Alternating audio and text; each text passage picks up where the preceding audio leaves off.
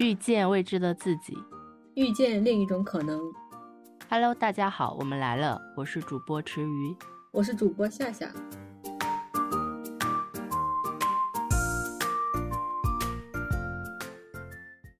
我最近看了吉卜力的《天才们》，都说天才与疯子仅在一线之隔。天才和疯子一样，大多都是常人难以理解又难以和他们相处的人。那些被称为天才的人，是因为他们有着非同寻常的创造，不论是艺术还是科技。而在他们的创造、他们的作品，甚至他们本人在被大众认可之前，他们与疯子无异。池鱼，在你看来，天才与疯子他们是怎样的区别？呃、嗯，我理解了一下你刚刚讲的，就是你认为天才与疯子的区别在于他们出名与出名之前，是吗？对，他们有没有一些艺术上或科技上的一些成果？嗯，我对天才和疯子的理解，他们的共性是都拥有非常卓越的才华，可能是艺术啊、科技啊各个方面。他们的区别在我看来可能是善与恶的区别。疯子的话，他可能会更加没有约束一点，就像香水里的那个怪物，他有非常绝世的才华，可以调制出世间最美的味道，但是他的内心却没有善恶，然后他会用许多少女的生命去调配出这种味道。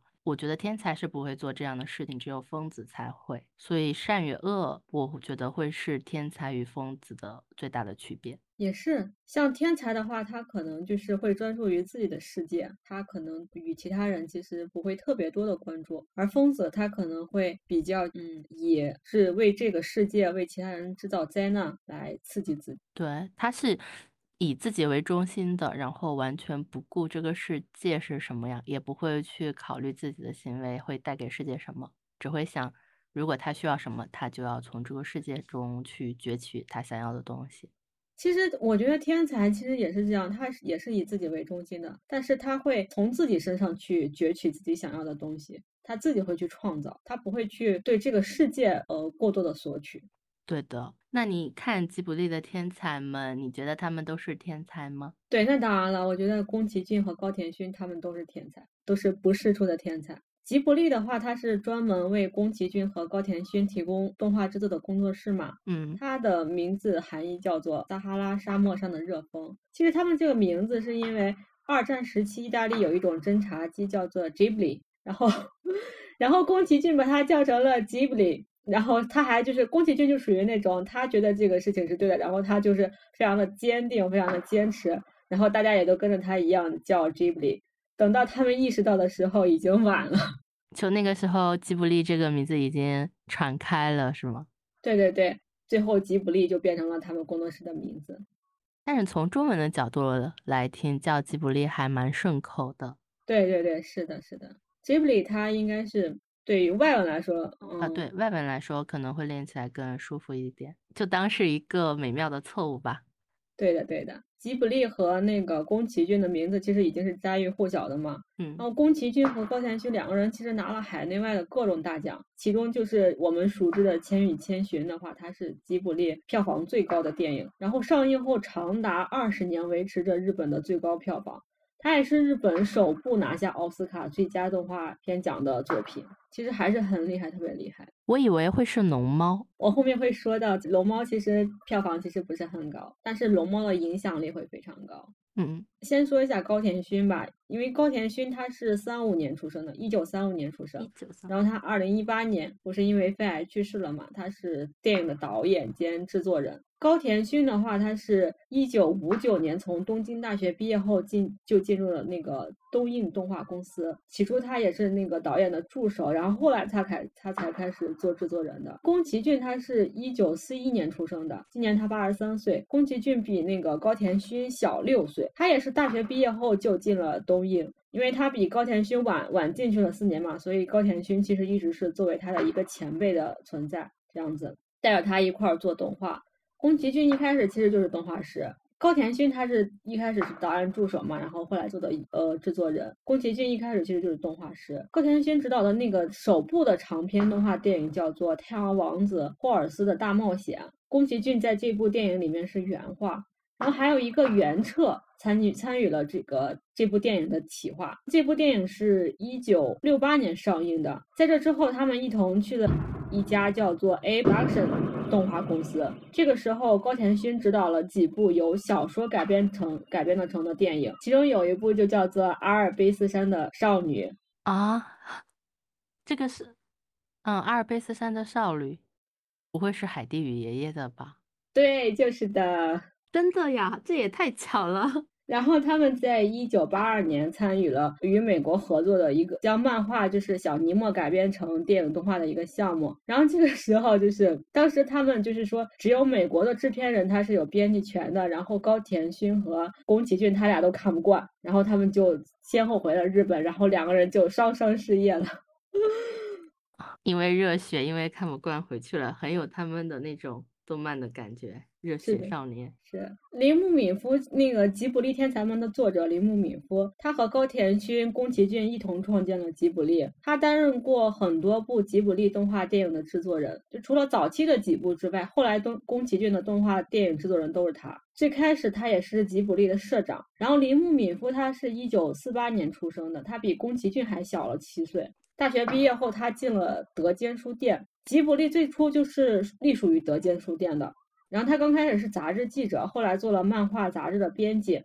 然后一九七八年他接手了一个新杂志，为了凑这个新杂志的创刊号，当然创刊号需要有一百一十八页，他就是各种去找嘛，找素材去凑这个创刊号。然后这个时候有人告诉他，那个太阳王子霍尔斯的大冒险这一部动画电影就可以凑八页，然后他就找上了高田勋。他们也就是在这个时候认识的哦，这样他们就相遇了。然后铃木敏夫一开始其实是想请创作者发表几句感言的，然后他打电话给高田勋说了半天，高田勋就不想接受采访，他就把电话给了旁边的宫崎骏。结果你猜怎么着？宫崎骏拒绝了他。宫崎骏没有直接拒绝他，宫崎骏就直接狮狮子大开口，要把这个篇幅从八页增加到十六页。然后铃木敏夫就气得要死，他就打消了采访他们的念头。他们用后来用的配音演员的一些寄语。你知道为什么宫崎骏直接就狮子大开口？他想用这种方式拒绝他。宫崎骏当时的原话就是形容铃木敏夫的，他就说他看到动画火了就拿动画做生意，他对杂志没有什么好感，在这种杂志上发表感言，他感觉整个人都会变脏，有一点看不起。对对对的，其实铃木敏夫一开始确实是因为动画片火了才做相关的内容的。后来他们接触的比较多了，他看过一些呃高田勋的一些动画电影，他就特别的就是大吃一惊，他对宫崎骏跟高田勋就特别感兴趣。接触的多了也会发现这两个人工作非常非常的拼命，这两个人就是完美的契合了他所想象中的一个创作者的形象，所以他才会耐着性子跟这两个人接触。然后一开始宫崎骏其实是不想理铃木敏夫的嘛，他刚才之前那种态度嘛，对吧？铃木敏夫他就是我就坐在你的旁边，我就看着你在那画画。他连续去了好几天的，就是宫崎骏才他才开始跟他讲话的。就是书中说那个宫崎骏他都是自己带便当的，他每次会把那个饭菜一分为二，中午跟晚上各吃一半，然后午饭跟晚饭他就是在五分钟内就搞定了，其他时间他全部都在画画。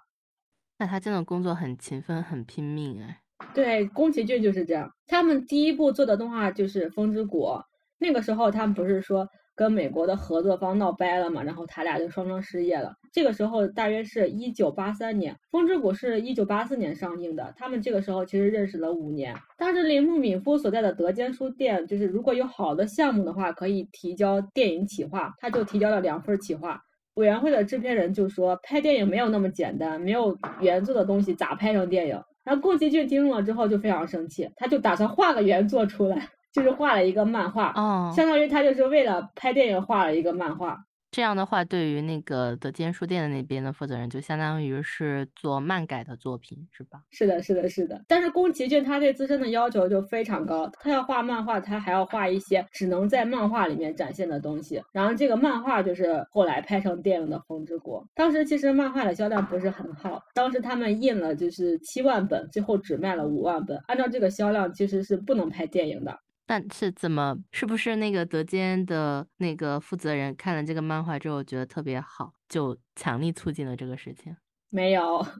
其实这个还挺让人意外的。他们出版社当时就是如果呃有些同事他发了工资，他们就会喜欢喜欢玩骰子赌博嘛。嗯，然后林木敏夫，因为这个企划是林木敏夫提的嘛。嗯，他不会是靠赌博赢了他同事们的支持吧？他就专门输钱，他不是赢了同事，而是他们他是专门去输钱啊，嗯、然后让同事去帮忙，然后才有了这个项目。哦，他的策略是说我输了钱之后这个样子你就不好再拒绝我的请求。是的是的啊，哎，从这个事情上可以看出来林木这个人真的特别适合去做到就是大家可能不是很支持但是他认为一定对的事情。对，林木其实做了好多好多事情的。然后接着往下说，嗯，制作电影的时候不是需要公司去组建团队嘛？嗯，林木敏夫和高田勋找遍了宫崎骏以前待过的公司，他们都不愿意参加这个项目啊，他们都不愿意。为什么他们不愿意？就是原话都是他们不想跟宫崎骏合作。对的对的，原话就是我们都很清楚宫崎骏肯定可以做出好作品，可他会把员工和公司都搞垮的，每次都是这样。那他那些公司怎么还在呀？就是会把人搞得精疲力尽。其实搞垮也是比较夸张了，就是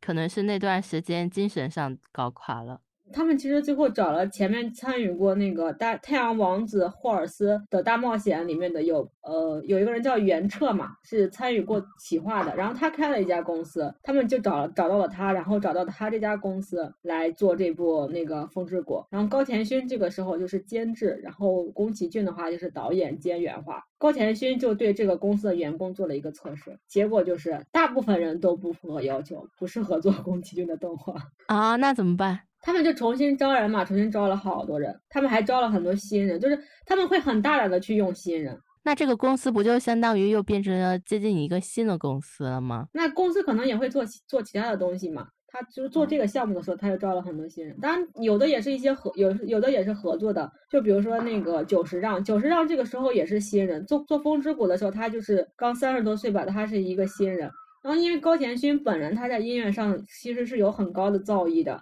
然后风之谷的配乐就是他带着久石让做的。然后他们还当时还用了一个新人，那个新人就是提交了一些他大学时候的一些画，然后他没有做过原画，没有做过画师，本来应该是一点一点培养嘛，然后宫崎骏直接就让他去做，直接去直接去画原画。然后那个人就是就住在公司，睡在公司的桌子底下，直到这个影片做完。睡在公司的桌子底下？对对，就住在公司了。天哪，好拼啊。宫崎骏更拼你知道吗？就是宫崎骏在那个全员参加的第一次大会上就说要把这个东西六个月做出来，然后时间非常紧张，然后以后都没有周末了，一个月只能休息一天。他对别人要求高，他对自己要求其实更高。宫崎骏自己其实是早上从早会从早上九点工作到凌晨的三四点，然后他们俩真的是非常非常的拼命。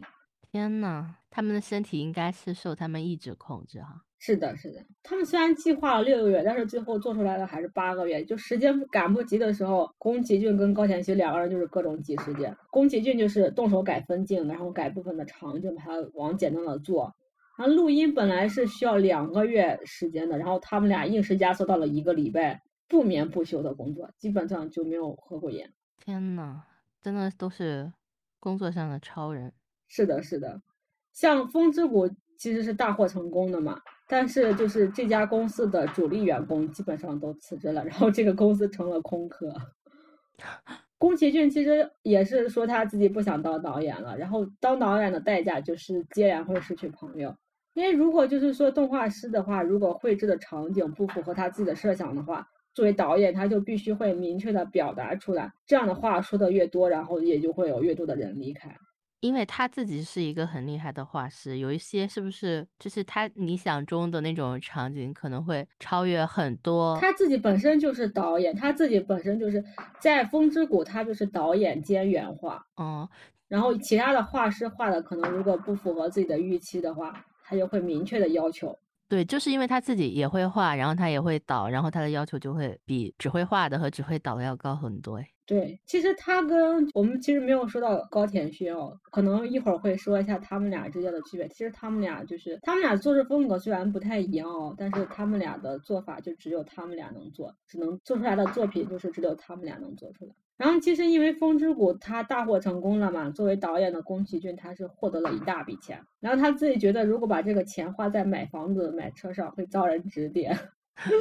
然后他觉得还不如把钱花在更有意义的上面。那他是花在哪里了？当时高田勋正在拍一部纪录片叫做《柳川枯歌物语》，然后他就把钱全部投在了高田勋的这个纪录片上，结果还是不够。然后宫崎骏就特别搞笑说他他说他家的房子虽然破，但是他不想为了做电影拿去抵押。然后这个时候铃木敏夫就提出了，不然你就再拍一部电影，再赚点钱就够了。倒也是一个很不错的点子。对，然后宫崎骏他就是在五分钟之内说出了《天空之城》的全部构想。天哪！对，宫崎骏就是点子会特别多，而且他想法会特别特别的快，构思会特别特别的快。然后德间书店也就呃很快就批准了这个企划，但是他们找了一圈还是没有人愿意做。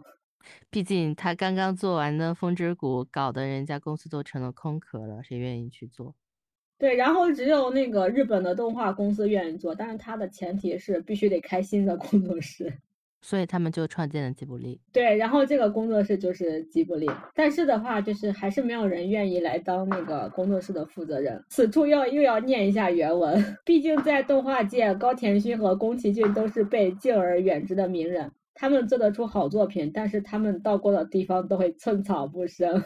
天哪，这个这个评价好犀利啊。对，但是很贴切哦。那所以是铃木敏夫去担任了这个负责人吗？没有没有，你还记得那个原彻吗？啊，什么？记得什么？原彻。哦，原彻。哦哦，然后又由他来了吗？就就那个原彻，他来做工作室的负责人。他为什么会答应啊？然后就是铃木敏夫直呼他是个好人。哦，这确实是一个绝世大好人。他应该，我觉得他跟铃木敏夫应该一样吧，觉得他们俩是个天才，他们俩肯定能做出来好作品。天才的光芒也会吸引很多人。对，是的，会让人畏惧，但是也会让人向往。对，然后宫崎骏就属于那种想法比较多，然后构思也会比较快，执行力会比较强的人。他真的是认真到极点的一个人，一旦定下了目标，他就会朝着目标走下去。而且宫崎骏特别擅长的做计划，就吉卜力的新大楼就是他设计的，从天花板到地板，连那个建筑材料都是精心挑选的，主要是以选便宜的为主。为了避免就是说便宜会带来的廉价感，他还要精心设计，精心的组合这些这些建材跟色彩。等到那个税务人员喜滋滋上门估算那个资产价值的时候，他就气得吐血了。税务人员就说他从来没有见过花心思把造价压得这么低的建筑。我有在纪录片就是那个《梦与狂想的王国》里面看到那个建筑真的很漂亮，嗯，尤其是那个旋转楼梯简直就像是电影里面的那种镜头一样，然后还有天台都超级美。对，那个大楼就是特别特别的花心思，而且那个大楼的女厕所的面积是男厕所的两倍。天哪，它的那个大楼是一九几几年建的吧？是啊，它的意识真的很超前。对，宫崎骏本人其实他就是他的电影里面大多就会涉及一些人类与自然、和平主义啊、女权运动什么的这样的。然后高田勋就是那种悠哉悠哉型的，然后他的工作都是顺带的，我只要开心就好。他这会儿还在拍，还在准备他那个纪录片，就他就是宫崎骏现在要开始拍《天空之城》，然后赚钱再投到他的纪录片里面，是吗？高田勋就是那种会做的比较慢，然后会严重超时、严重拖延的那种。他自己做制作人的时候，预算跟时间都是卡得非常准，但是当他做导演的时候，进度就是一延再延。主要是因为高田勋的眼里其实只有作品的质量，他对于作品的话就是属于精益求精。当时拍《萤火虫之墓》的时候，有一个爆炸的场景，就是要需要燃燃烧弹要怎么爆炸，要从哪个方向飞过来，人物的脸型要朝哪个方向，他都得研究的透了才行。然后他还用那种没有燃烧过的燃烧弹来到工作室里面研究，那还是挺危险的呢。不能说危，他就是拿那种没有用过的燃烧弹到工作室研究。我以为他会拿已经用过的剩下的那个东西来研，没有用过的如果在工作室燃烧了，不是很危险？嗯，他不会燃烧，他只是他只是就是说会呃看这个燃烧弹要从哪个方向过来，人物的脸啊这种角度啊这种的。哦，真的很细致啊。对，当时他拍《岁月的童话》的时候，他会收集各种各样关于红花的书书籍，整理了一本种植笔记，然后把这个笔记拿给种植户看的时候，种植户都觉得大吃一惊，哪个专家写出来的？材料的资料的收集也好到位哦，很充分的准备工作，而且很细致。对，他对质量要求会非常高。好厉害啊。高田勋的作品，他不会出现那种英雄式的人物，他的主人公都是那种市井的凡人，故事中发生的也都不是什么大事件，在其他人看来都是些鸡毛蒜皮的小事，但是对于当事人来说都是头痛的大事。他会让人涌现出各种情绪，然后高田勋的话会把这些情绪就会细致的刻画出来，他这个就是跟宫崎骏的一些差异吧。嗯，好像一个会更是偏现实一点的，然后一个会更偏想象一点，对，但都很美好。然后高田勋跟宫崎骏两个人就属于那种互相扶持，有斗智斗勇，相爱相杀的那种。那个当时就是《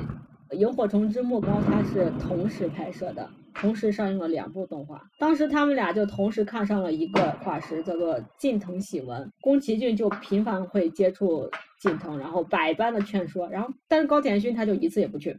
一问他他就说那就听制片人的，因为本身宫崎骏自己就能画嘛，然后制作人也就是铃木敏夫，他就想着那要让宫崎骏自己去画吧。宫崎骏当时就是火冒三丈，甩手不干了。不过他第二天早上他又说他自己在梦里面把近藤揍了一顿，然后这个事儿就这么过去了。好可爱啊。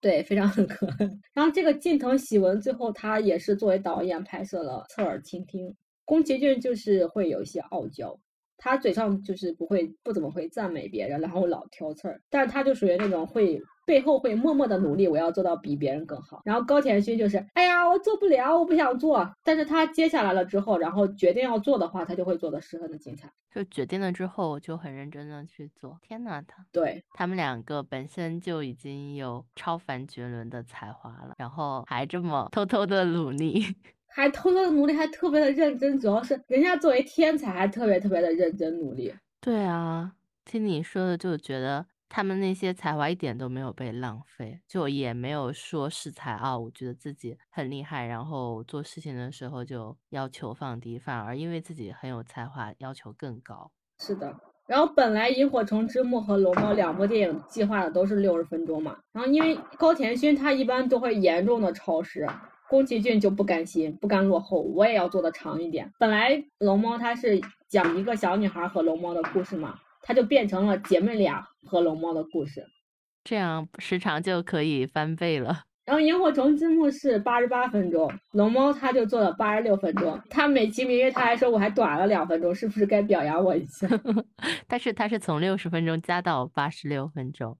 然后《萤火虫之墓》是从六十分钟加到八十八分钟，他就要跟《萤火虫之墓》差不多，然后又要比他好一点点。哎，我觉得有这个样子，就是有这样的一个竞争对手真的很好。他们俩就是这样的，就是又又是互相扶持，然后又斗智斗勇，相爱相杀。《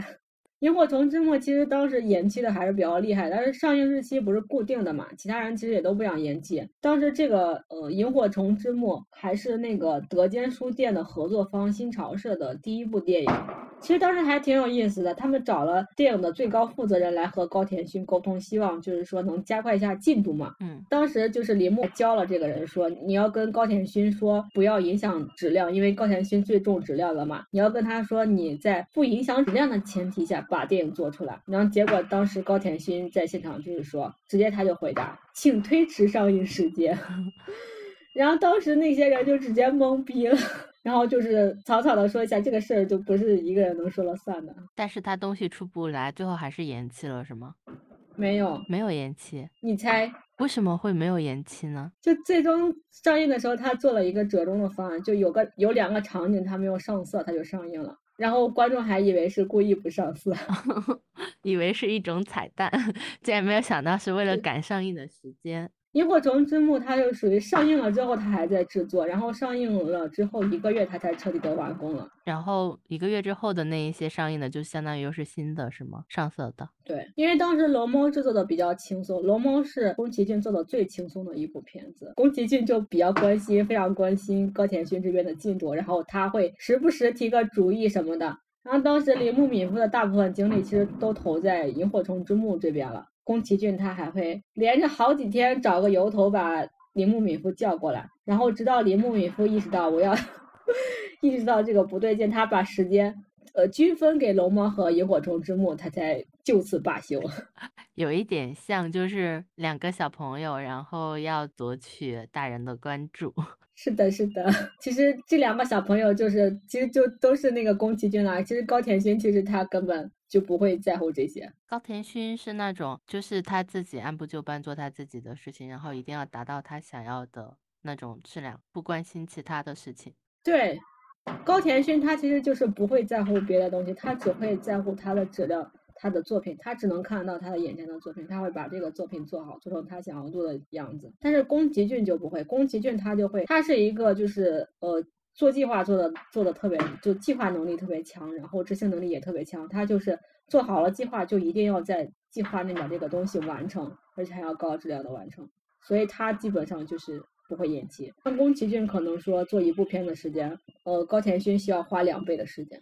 那宫崎骏其实还算是特别高产的了，因为他对他的计划性会非常强，目标性会非常强。高田勋就不会，高田勋他就属于那种懒散的嘛，他的就是说整个人就是那种懒懒散散，自己开心就好了，不会。他就说宫崎骏属于那种努力过了头的人，感觉确实是。其实高田勋应该也算不上懒散，只是说被宫崎骏衬着，显得好像有一点懒散。嗯，是的，他就是会做的会非常精致，然后他其实没有时间的计划。他自己做那个制片人的时候，他其实还是会卡的会非常严，但是他自己做导演的时候，他就会就不管这些了，只是眼中就只有作品了。哎，那我想问一下，就是他中间做那个天空之城，是他天空之城应该也是大卖吧？天空之城是大卖的，然后赚了钱投给他做那个纪录片怎么样？嗯，没有说到纪录片，因为他做的是一个纪录片，他没有说是，因为他说的票房其实都是说的这些电影动画电影的。哦，这个纪录片应该拍得很好。我没有看过。高田勋的基本上其实也都是大师手笔了，他也拿过很多奖的。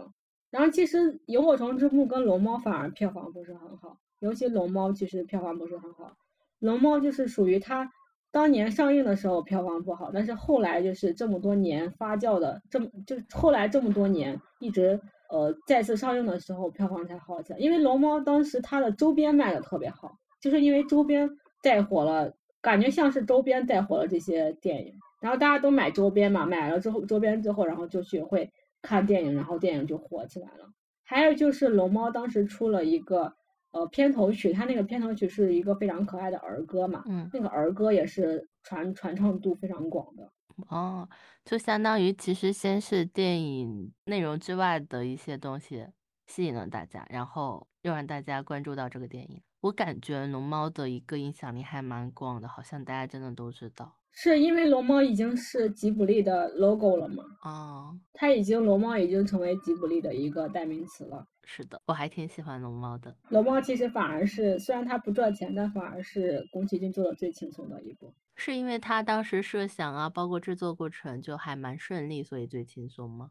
对，因为这个题材本身就是比较轻松的。哦，而且他当时做龙猫的时候都是边唱边画那种，边哼着歌边在那画画。哦。就是这个过程也还挺轻松的，嗯，让他很愉悦。而且而且龙猫就是不像他们之前做风之谷或者天空之城都是那种呃比较大制作的一些动画，龙猫其实就是比较温馨很轻松的那种动画。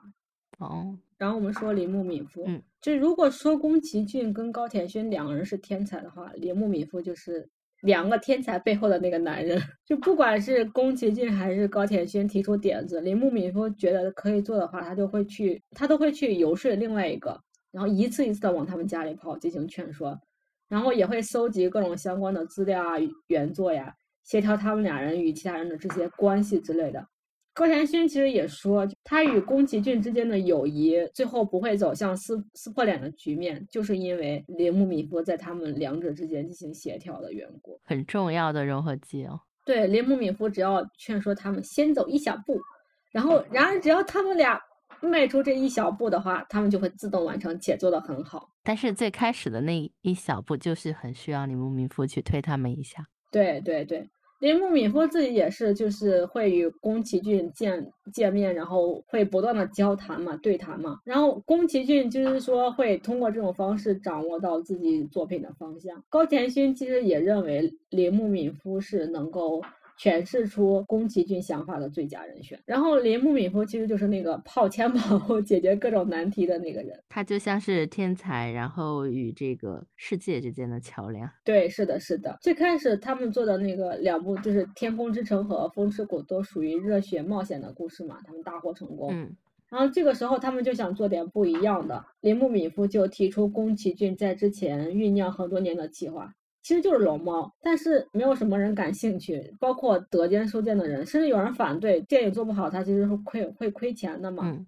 冒险片他其实至少是有票房保证的。然后这个时候铃木敏夫就出了个馊主意，他觉得自己劝不动社长，然后德间的人都反对，他就去找那个另外一个另外一个是另外一个就是说新潮社的一个社长，他去联系新潮社的社长，去去让他去联系德间的德间的社长，因为新潮社的历史要比德间久一些，他觉得德间的社长在新潮社面前会自卑然后这个问题就真的就迎难而解了，然后反而是那个德间社的社长德间书店的社长积极去推动这个事情，还然后还会威胁东宝去接下这个电影，东宝其实就是电影的发源商。哦，哎，铃木真的很会找到关窍哎。是的，是的，他就像是那个能够准确的在一堆很杂乱的东西中间找到多米诺骨牌的第一张，然后他就推倒那一张，剩下的就自动运行了。好聪明啊！对，他就是想了各种各样的馊主意，真的。他又想了个主意，他要同时做两部，宫崎骏跟高田勋一人做一个，另外一部就是那个《萤火虫之墓》嘛。然后铃木敏夫就被上司骂了个狗血淋头。嗯、以前呢，以前的故事就是都是热血冒险、热血冒险的嘛，他们现在又是妖怪又是墓的，然后这。这个时候其实也挺巧的，那个为什么他想他会想到要去让新潮社的社长去劝那个德间书店的社长嘛？这个时候其实就是因为新潮社有一个人来找铃木敏夫，因为他这个新潮社他之前没有做过动画，他想做一些动画或者漫画之类的，然后他们他们找了一个人过来咨询铃木敏夫。哦，他本来是想就是说找一些办法来阻止自己社长做这个事情，然后反而就是说铃木敏夫劝说人家要做。被铃木敏夫反将一军了。对，其实就是说也是比较凑巧，萤火虫之墓它的出版社就是新潮社，所以正好两个出版社进行合作。哦，那也还是有一些就是必然的因素在里面，真的很巧哎。嗯，然后其实就是说铃木敏夫除了解决各种各样的难题，然后做他们之间的调和剂，除了这些之外，宣传的基本上都是铃木敏夫来进行策划的，然后高田勋跟宫崎骏他们基本上就是不管，只去搞创作。是的，做红猪的时候也是铃木敏夫第一次带着宫崎骏跟声优们然后进行全国的宣传，全国的跑，也是因为宣传才让红猪大火，然后铃木敏夫第一次就是意识到这个创意制作跟宣传都很重要。其实后来后来就是说宫崎骏跟高田勋他都不太想看到对他们的作品做了过多的宣传。为什么呢？因为会担心这个作品很火，不是因为他们的创作，是因为宣传吗？是，是的，是的。果然是天才的话其实更想要证明自己的能力哦。因为做千与千寻的时候，千与千寻刚才不是说千与千寻得了奥斯卡最佳的长篇动画动画奖吗？嗯，那个时候就是铃木敏夫就是当时做这部片子的时候，他就打定主意要把它宣传，要宣传它，要把它做火。然后那个时候宫崎骏特就就很不开心，他还问了就是工作室的其他人，这部片子到底是因为宣传火的还是因为作品本身火的？这个也不冲突呀，因为当着导演的面大家都说是因为作品嘛，然后只有一个人说是因为宣传。主要是因为千与千寻它是跟那个迪士尼合作了，然后全球推开了。哦，当时就是迪士尼的那个高层，因为他们这个片子上映，迪士尼的高层要去看嘛，当时看完了之后高层都不理解这个片子为什么会这么火。千与千寻直接看的时候好像是刚开始看的时候不会马上的就是能够去准确的接收到他想传达的意思，但是回味一下之后，然后慢慢的就是可能你就可以解读出很多种想法。对，其实艺术家我觉得像宫崎骏和高田勋他其实非常在意这个点，他希望他的作品是因为作品本身受别人欢迎，而不是因为宣传，就是不希望大家是一个从众的心理，因为大家都看他才才会去看这部片子，而是认为而是真正的因为口碑传起来的。这个应该就是天才的骄傲吧。是，是的，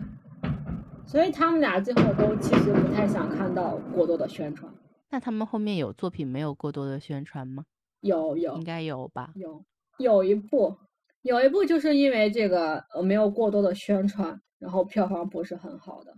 像是高田勋的《我的邻居山田君》，就是本来这部片子挺好的，但是因为一个是没有宣，一个没有过多宣传，二是因为换了制片商，所以这部片子的票房就非常低。那他们后面还会就是在宣传然后跟创作之间怎么平衡呢？后来的话其实还是就是正常会宣传了。其实《千与千寻》之后还有比如说宫崎骏的哈尔的移动城堡，然后、嗯悬崖上的金鱼姬，还有起风了，这些其实都还是挺火的。当然也是因为宫崎骏的口碑在那儿了。对，其实他之前的作品也会成为他的宣传。对，是的。之前不是说他们做完《龙猫》跟《萤火虫之墓》嘛，然后他们做了《魔女宅急便》。《魔女宅急便》属于就是说当时是破新高的一一部影片吧。做完就是说《魔女宅急便》之后，他们后面所做的都是《红猪》呀、《岁月的童话》这些，还有《百变狸喵》或者《侧耳倾听》，这些都是因为《魔女宅急便》的一个影响，会让这个票房起来了。然后因为刚才不是说我的邻居山田君票房不是很好嘛，后面高田勋做完这个就去做那个《辉夜姬物语》了，然后做了八年才才上映。八年啊，对，我觉得很难有人会做一件事情坚持八年。不知道他中间有没有想过，就是这个事情究竟还能完成吗？因为这本书里面其实没有没有说《辉夜姬物语》，因为可能当时他把这篇拿掉了，就好像因为一些别的原因吧，他觉得这篇他可能讲的不是很客观，他就把这篇拿掉了。我看其他地方说是他们最后其实有一个他们自己三三个人之间有一个访谈，当时高田勋就说他做《辉夜姬物语》的时候，做到中途的时候他就会发现这个东西不能只做成这样，还要把更多的东西表现进来。他就是可能会这样，就是说我做这个东西我要做到我心中的完美的一个状态，他就不会管这个要花多少时间要花多少精力，他就是要把它做出来。他这半年都在做这个，相当于是其他的作品都没有做吗？对，哇，那真的是耐心的打磨。是。然后我们最后说一下吉卜力工作室里面的一些其他人。吉卜力工作室它还有一个第四工作室叫做四宫，然后这个四宫就属于专门养大侠。什么叫做大侠？大侠就是那种能力非常强、嗯、然后非常优秀的画师，但是这些画师都是非常的不合群。然后有的人就是早上不来上班，有的人就特别的任性，然后有的人有的人就不听导演的安排，导致就是说一些新来的人就学他们的样子，然后导致整个工作室就是大家都有样学样，没有办法正常运营。也不是没有办法正常运营，大家都是有有样学样，就早上不来晚上加班那种。然后铃木敏夫为了解决这种情况，就是影响工作室其他人的一种状态跟氛围，他在吉卜力工作室隔了一条铁轨的地方租了一间房子。他还声明就是能入住的不限员工，大侠们想带谁去就带谁去，身怀绝技的无赖豪侠们就纷至沓来。我就觉得吉卜力工作室对于就是天才，可能本身他们就天才比较多吧，他们对于天才的柔韧程度会非常非常的高。然后这个工作室就是专门处理那种需要优秀画师才能完成的高难度的工作。哦，明白，那是应该的嘛。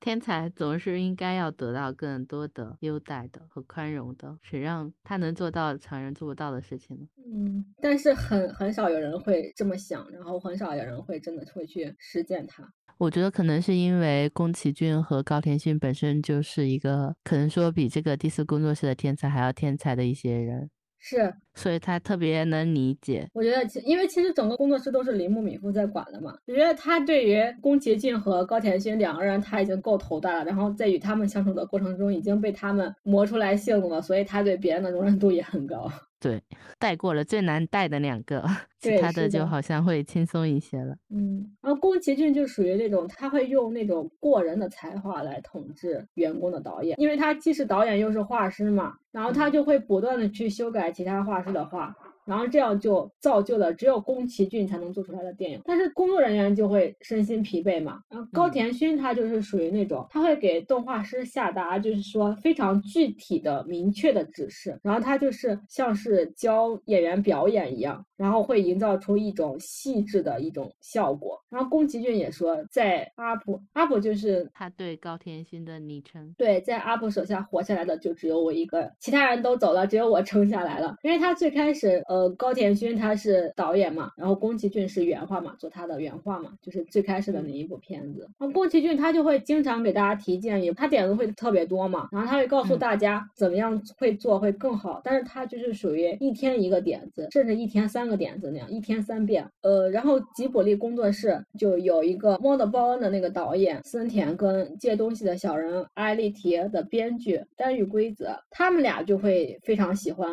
跟宫崎骏，他们俩就会配合宫崎骏一遍一遍的修改。然后那个森田他还他还会不停的追问，他还会不停的征求那个宫崎骏的意见，然后搞得宫崎骏接受不了了，然后要躲着他走。然后丹羽的话，丹羽他就是说他喜欢这样，通过这种方式能了解到天才的一个思考的一个过程，他就会非常喜欢。他们两个应该其实可能是那种离天才很近的人，然后就特别想知道，或者说他们对天才特别感兴趣，嗯，才能撑下来吧。然后另外一种人，他们工作室的另外一种人就是像幽灵公主跟千与千寻的一个作画的监督安藤雅思和美术南路和雄，他们俩就属于那种他们俩自己就会有主见，然后会跟天才们就是会争执，会激烈的进行交锋，然后会拿那种匠人的精神来对抗到底。呃，铃木敏夫就说要跟宫崎骏这样的天才打交道，他就只有这两条路可以走，还算是可行的。对，是的，只有这两条。我在看纪录片的时候其实没有想到，就是说跟他们一起工作会有那么大的压力，然后也没有想到说他们是那么的拼命，感觉纪录片更像是他们的作品那种风格传递出来的是一种非常安静然后很有治愈感的。对，书里面就会非常的真实，会展示他们真实的一些性格或他们做的一些事情，就会给人一种非常真实的感觉。其实看书的话你就能理解到他们是一个怎样的人，他们是怎样做事的，然后他们的周围的人又是怎么样跟他们相处的，周围人的压力什么的就全部都能展示出来，还是非常不同的视角。我看那个纪录片的时候还觉得跟他们一起工作真的太幸福了呢。他那个纪录片刚开始的时候就说，因为那个纪录片应该是一八年之前拍的吧，可能前后、嗯，然后那个宫崎骏年龄就还比较大了嘛，就没有像他年轻的时候、嗯、可能从早上九点工作到凌晨，但是他工作从早上十一点然后工作到晚上九点，每天都是这样工作。对，可是他已经七十多岁了耶。是，他真的好，真的就是你说人家天才都这么努力，我们有怎么说呢，是吧？对，然后我就看，我觉得他的生活就是让我觉得特别的佩服，就是他每天都是这个样子的生活，他可能每天就是会在固定的时间去做一些什么事情，然后他一个星期只休息一天。对，就是感觉是一个高度自律的人，非常的自律，而且他在就是这种高度自律当中，他其实不光是关心他自己的工作，他其实也很关心这个世界。是，他做的最后一部片子就是《苍鹭与少年》嘛，这个片子就是他应该算是一个是对他的艺术生涯的一个总结，二是就是他把他想对这个世界对这个对艺术家们说的话都放在这部片子里面了。对，就他对想对这个世界说的话都全部放在这个《苍鹭与少年》这部片子里面了。这部片子是去年上映的，然后估计今年的话应该会在国内上映。对，好像去年底才在才上映哈、啊。对对对。然后刚才说你说到纪录片，你会感觉在吉卜力工作是一件幸福的事情吗？很幸福的事情。嗯，我觉得就是说，如果我是吉卜力的保洁员的话，我会非常幸福。我特别想当吉卜力工作室的那只猫。我觉得就是说，我们如果作为一个看客，然后看着他们工作，然后会是一件非常幸福的事情。他们特别可爱，就是刚开始的时候他说吉卜力像一座学校，我觉得还挺多这种表达的，就有的时候也会形容说有一些公司就像一个很大的公司，可能很像一个学校嘛，他们好像也有四百多个人、嗯、然后让我一下子感觉有学校特别强代入感，就是那个纪录片放着放着的时候，可能拍摄的时候突然间就到了课间操时间，然后他们就会做音乐体操、嗯、然后所有的画师，可能画师这个工作本身来说也是很耗费身体的哈，然后他们就会站起来、嗯、然后就一一起做操，觉得好可爱啊。对，感觉好可爱，真的会有一种就是如果可能也是因为我们没有身处其中哈，不知道他那个压力有多大，但是他们那种工作的氛围真的很喜欢，就大家好像都在做自己很喜欢